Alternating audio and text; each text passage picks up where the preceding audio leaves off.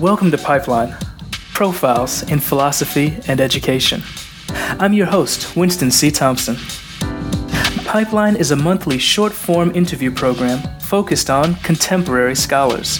For more information and to subscribe to the podcast, please visit pipeline.fm. Pipeline is made possible by the generous support of the Education Department of the University of New Hampshire. This episode, we're joined by Avi Mintz, University of Tulsa. Avi Mintz, welcome to Pipeline. Thanks for having me. So, as you know the format of our program, I suppose it'd be best to start by asking you uh, how exactly you found the field of philosophy and education. Uh, what was your entry point? Well, um, one of the things that's been fascinating about listening to these podcasts, because I've listened to them all, um, it's very kind is just how diverse everyone's entry into this field is. And I think mm. that Kathleen Knight Abowitz at the beginning of hers that sure. talked about that for a second. But um, I think it actually explains somewhat about just how diverse our field is now. The fact that mm. people come in through such different entries. You know, yeah. like if you're going, to, uh, your average sociology professor, you can be pretty sure they did an undergraduate degree in sociology, sure. maybe something related, but they got a doctorate, you know, in sociology, and mm. it's just not the not the same with us. So here's my little um, story, which I think is maybe of interest only because it's just as um, different as everybody else's. Sure.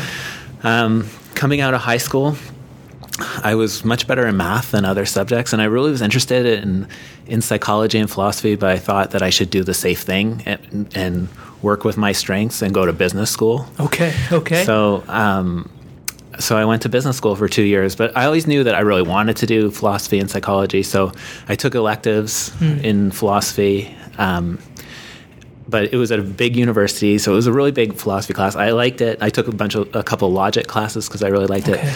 But then I always knew I was going to do uh, a year abroad to really just do humanities courses like I wanted to do. And in that year abroad, I took two philosophy courses. One was on the first semester on Plato's Republic, okay, and the second semester was on Rousseau's Emile. Hmm. Now, those were like my two most formative experiences, and I think it's not a coincidence that I started thinking that problems of education were just part and parcel of what sure. philosophy does. And so I loved both those classes. They were both really small and we were reading really closely and really seriously all semester. Mm. And then by the time I was midway through that year, I decided I was going to transfer universities. Okay. I was going to go to the, uh, do philosophy at the University of Toronto, where you could not only minor and major in philosophy, but you could do a specialist degree. So with only about two years left, I managed to pack in two full years of full philosophy courses, oh, wow. and then I did a master's. And I continued, I think, because of these experiences with Plato and Rousseau, I continued to be really interested in problems of education and mm. just um, how how interesting they were to these great thinkers and how mm-hmm. nuanced they were and how important they are to thinking about citizenship and um, society generally. Um, and so I continued in my other philosophy courses to think about problems of education then when it came to doing uh, applying for a PhD program, I applied I think to six programs. Okay. Five were in philosophy departments, and then one was the program at uh, Teachers College in philosophy and education. And I ended up going to the Teachers College program because I thought there I could really spend time with people who are also interested in the same sure. kind of problems of philosophy and education that I was. And I was a little worried that in a philosophy department, mm. I wouldn't be um, with the same.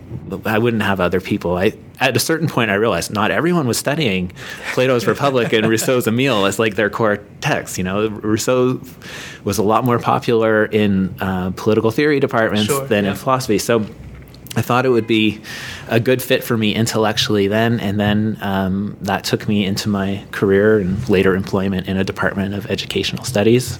Okay, that's where I find myself. So, so okay, so uh, so at the beginning of your uh, uh, of, of, your story here, you had the interest in math, uh, basically. Well, right? it, I don't know if it was an interest; it was my strength. I, I was see. worried okay. about my ability to write papers. Okay. Like I, I, was doing better in my in math subjects than English studies. But uh, but alongside that uh, uh, that ability, then you also had this interest in uh, in philosophy, and then given a sort of I guess you might call it a, a sampling error, uh, led you to believe that uh, philosophy was in some sense about these educational issues. Now, when you continued on doing your work in philosophy, writing these papers and so forth. Um, was it the case that you found that uh, there was uh, sort of enough uh, to do regarding education uh, in these texts, uh, uh, Plato, Rousseau, etc., um, or did you have to move very far beyond those those thinkers into new domains? no, I actually found like you know, virtually in every class I was doing, I found something. I did a course on Nietzsche, and, and the professor didn't talk about education at all, but Nietzsche talks about education sure. a lot. And um, when I studied Spinoza, I was really interested in like everything he was saying in the, the- theological p- political treatise about sure. the role of how you study and teach the Bible sure. and create, you know, leading to the Enlightenment and the citizen. So I saw it all mm. over. Um, it seemed really natural okay. uh, to philosophy.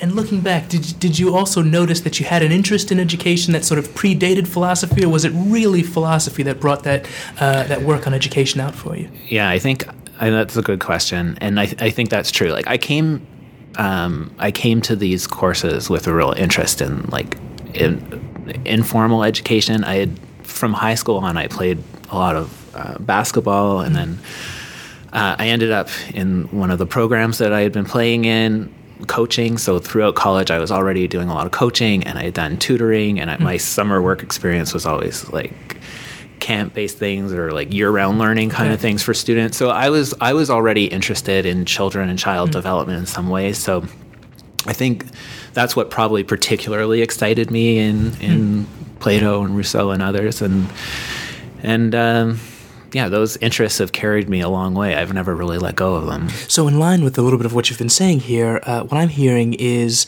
uh, that as a young man, you were already thinking sort of uh, into the future about uh, what was going to be uh, uh, good for you, right? So, in some sense, avoiding those activities that might be perhaps unduly difficult or unduly painful, and instead choosing to gravitate towards those things that were for you more interesting. Is that is that accurate? Is that correct? There. Um, yeah, I think that's maybe fair. I mean, um, yeah, I, I, like a lot of like I see it now because I teach you sure. know seventeen year olds all the time. You know, you spend a lot of time thinking about both what you're interested in and where there's actually careers. So, sure. so I was probably always um, really type A and far thinking about sure. what kind of career would work for me. But um, even when I switched to philosophy, I always kind of said to myself, like, well, this is my chance as an undergraduate to do philosophy. Mm. You know, it's really hard to go back and do philosophy later, but you can always do an MBA later. Sure. And I was lucky; I had very, very supportive parents. Sure. My father's sure. an economist, but one who I think is secretly wishes he had majored in history, I and see. he's an academic and has a lot of appreciation of of the humanities. So they were really supportive. Sure. My, my father said, "Oh yeah, it's great when students in MBA programs have different backgrounds. Do philosophy." Sure. And then uh, yeah, and then I just I did the MA and then another degree, and so far I haven't left. But I guess there's still ch- time for me to pick up my MBA. Sure, sure, sure. Forthcoming. So um, uh, maybe you might tell us a little bit about uh, our listeners. Tell our listeners a little bit about the types of projects that you've been working on. Um, uh, I mentioned, uh, uh, of course. Um, uh, I mentioned, of course, the question of whether you uh, stuck with uh, with Plato, stuck with uh, uh, some of those ancient thinkers and Rousseau and so forth. And we also have talked a little bit about um, uh, thinking about education in terms of difficulty or perhaps pain. Um, could you talk a little bit about some of your, your, your, your projects and your work?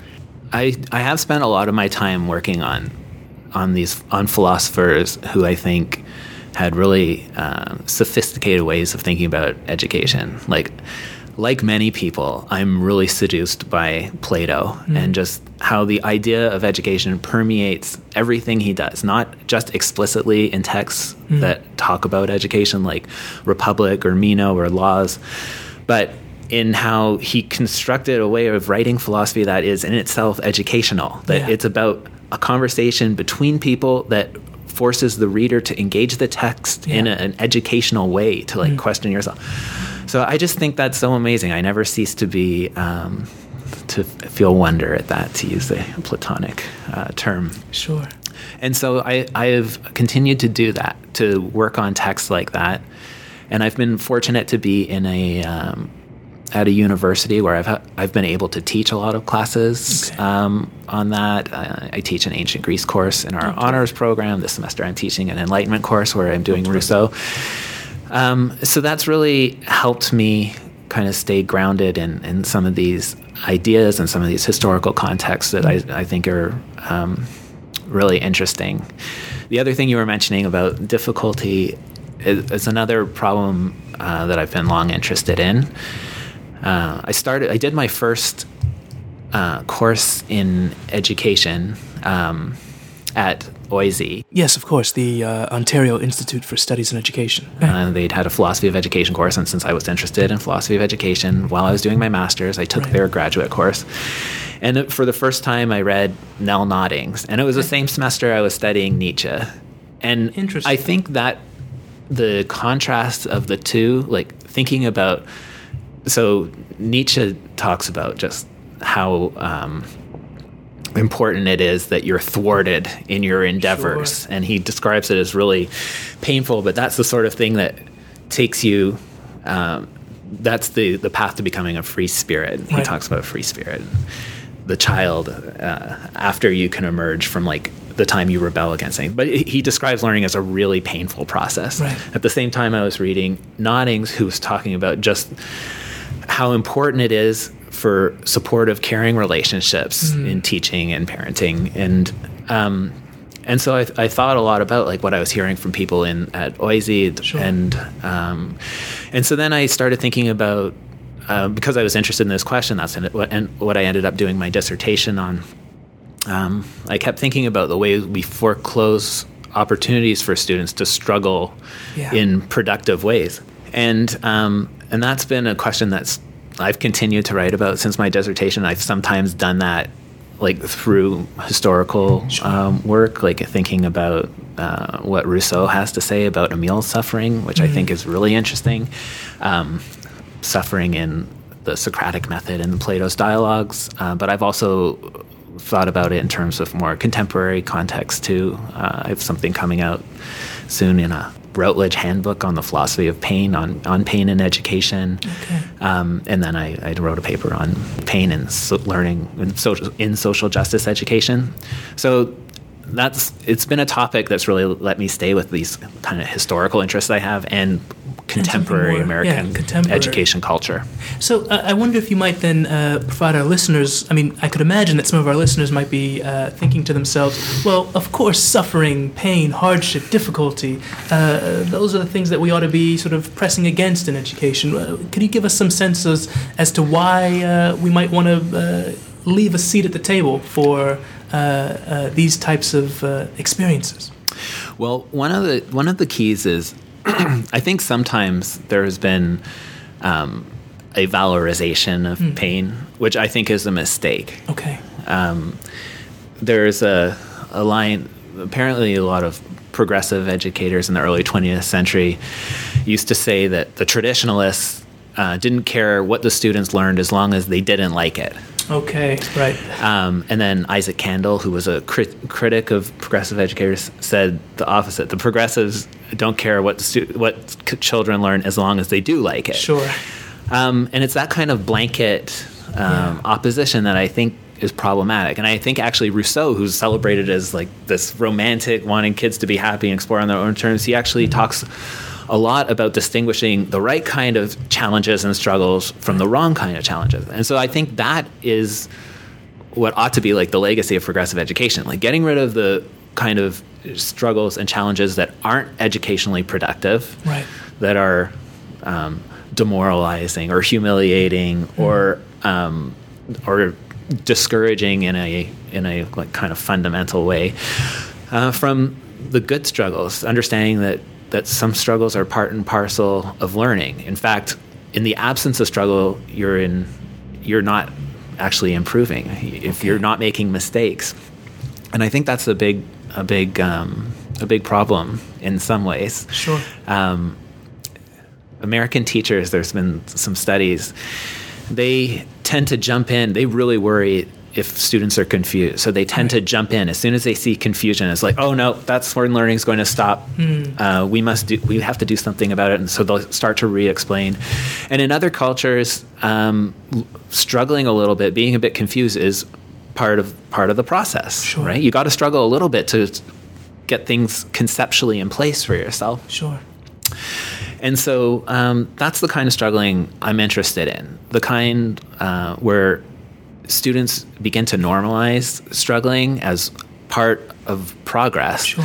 And obviously, I don't I don't think struggling that leads kids, you know, high school students, college students to drop out is a good idea. But what like how do we equip equip them with the right resources that they recognize um, their struggle in classrooms as as a good thing. Of course, it's something that should be frustrating and discouraging to some because if they're not agitated by this by the struggling, that's a problem. It's sure. not going to feel like a struggle, and they're not going to want to overcome it. Sure. But how can they can they own that struggle and do something productive with it? Yes, of course. I mean, uh, uh if I'm hearing you correctly, then there is something here that uh, uh, uh, we think about when we think of the good struggle. That is the struggle that uh, actually moves us forward. That is productive. I mean, you mentioned playing a game, a sport, or something, and you think about how long people sweat and and and struggle. Limbs are tired as they continue to, to practice, to push themselves, so that they can progress. Uh, is that right? Yeah. yeah.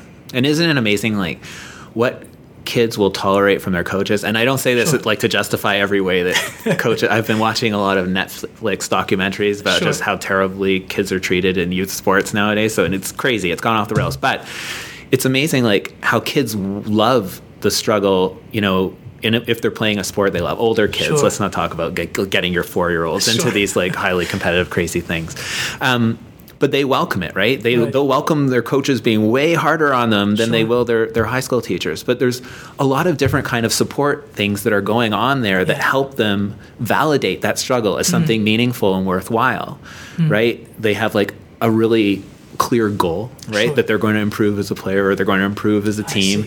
They have a whole team usually supporting them. And even when you have a coach that's like pretty hard on you, sure. usually, um, ideally at least, there's like an investment there that that's yeah. that the kids really feel. So how is it like?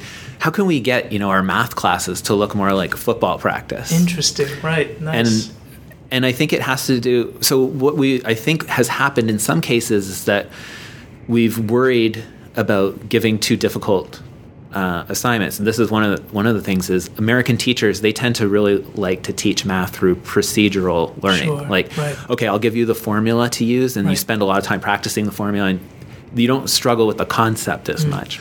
Um, so you know how can we have like both the high expectations because a, a lot, of you know especially by the time you get to high school like people mm. teachers have high expectations um, but how do we have like the right supports or the right kind of narratives in place that that validates it. Sure. Oh, nice. Now, the, nice. one of the problems is probably that when you're playing football or basketball or baseball or or lacrosse or whatever you have it that you're choosing to do that sport rather sure. than something else. So, th- admittedly, most student some students are choosing their classes and some well, but are, would, yeah i mean but that's that's interesting because I, I, I am not sure what i would think about uh, whether or not students uh, are willing to accept a higher degree of struggle and difficulty in elective courses um, because they're self-selected. It's, it's an interesting question. Yeah, yeah it's a really interesting. question.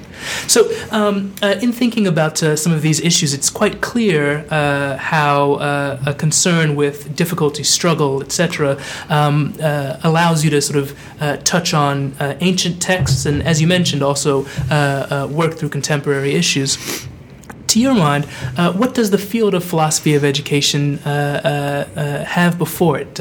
what are some contemporary struggles, if you will, that philosophy of education might need to attend to? Well, as I've listened to other people answer this question sure. on your podcast, I'd like to say, first of all, that I'm a pluralist. It's amazing how many people answer this question. They say, oh, there's too much of that. And I'll, i think I've heard it explicitly at least once or twice, like, oh, we don't need more people to write on Plato or um, people like that. So um, I think uh, it's important that that we follow our intellectual interests as a field. And this is coming back to this like the diverse background that we have. I think right. We really have a lot of different interests, but because we're a small field, like we don't have feeder programs into sure. philosophy of education, um, and arguably we wouldn't have demand if there was.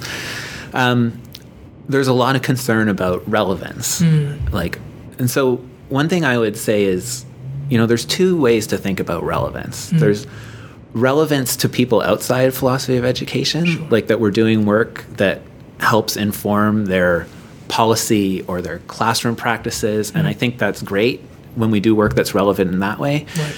But I think we should also think about what's relevant to us as mm-hmm. our own intellectual discipline. And that work does not necessarily need to be relevant to teachers or or um, those in public policy. Sure. Um, and so I would advocate that we just make sure we retain a space for tending to our own intellectual agenda without worrying. Now, of course, sometimes we're going to see work that even to us in the field doesn't seem interesting or relevant. Like just because mm-hmm. it's interesting to me or to someone else doesn't mean sure it's interesting to the field or a good contribution to the field. But I would I would say that we really need to make sure we have space to focus on on questions and problems that might not be relevant beyond us. And I know this is a really like a isolationist thing to say and in other disciplines people are having the same debates you know mm-hmm. people in in uh, political science think about their public audiences sure. and then also and so i just worry that we have so much anxiety about the nature of our field that we we forget that we should also tend to the problems that we just think are interesting. Sure. Um, ourselves and, and work on those, regardless of whether they make an impact on someone else. Not that we shouldn't do that work. I think we right. should, and that's one that's one thing that can really elevate the field. Those people that do that. Sure. Thank you. Um, that really helps. Um, but but we could have it maybe both ways. Yeah, I mean, it sounds as though um, from your your articulation there, it sounds as though we might think of the work that happens in philosophy of education as, on the one hand, uh, being uh, uh, instrumentally productive, but then on the other hand, as having a certain type of inherent value, perhaps uh, that may translate into some uh, uh, instrumentally productive activity in the future, but that need not be the primary reason that we engage the project. Right? I'm, I'm thinking now of the physicist physicist who's engaged in a particular project that might have no clear applications in the moment, but once the project is completed, uh, she then recognizes that there are some uh, uh, some applications or some interest outside of the uh, outside of the, the, the field, the lab. Yeah, I, w- I would say like so someone who's working on Arendt. Yeah. Um, not every paper we produce on Arendt needs to show an implication, a practical implication. We can have some people who mine yeah. Arendt just to try and get clearer on what her ideas were on education. Sure. And then other people might use that productively, like within our field. Sure. Um, sometimes in our field, you've probably seen it too, like built into the evaluative criteria of uh, our conferences and our journals. Sometimes we, we worry about broader audiences. And I would say there is definitely value in that work, and I would encourage that work. Sure. But I would also lobby for um, evaluative criteria that says is this philosophically rigorous? Is it yeah. philosophically interesting? Mm. Um, does it add to our understanding of education broadly conceived? And if it mm. does those things, like that might be good enough. And if someone's working hard in the weeds on those things, others in our discipline could use it and apply it in other ways. It does sound as though there's then um, uh, a real possibility for uh, uh, an admittedly small field to expand in some in some meaningful ways. Then. Yeah, yeah I, I mean, I think everyone thinks this. Like, we need to be relevant. Most of us work in schools of education where mm-hmm. we were are the only philosopher of education and sure. we need to we need to show our value to our colleagues and that's a real thing and i think if you can't do that that's that's a problem sure. for our field because we don't have like institutional history it's it's hard to kill an English department at a sure. university, right? It's not so hard to kill off your philosophy of edu- philosophy of education professor because, sure. right? There's it's not like there's been for hundreds of years. Sure. We should uh, we should think indeed about about our broader audiences and how we can meaningfully contribute. And I would just say, let's not lose sight of the ideas that are really interesting to us and complex and worthy of thinking about. And if there's enough of us that actually think those ideas are interesting, then that's okay. Don't worry about being relevant to others. Avi, thank you so much for that note of encouragement as we think about uh, the ways in which we might engage in the field of philosophy of education moving forward. Thanks so much. Thank you for having me. Of course. For more information and to review previous episodes, please visit www.pipeline.fm. A very special thanks to Moby for use of his song Summer as our theme.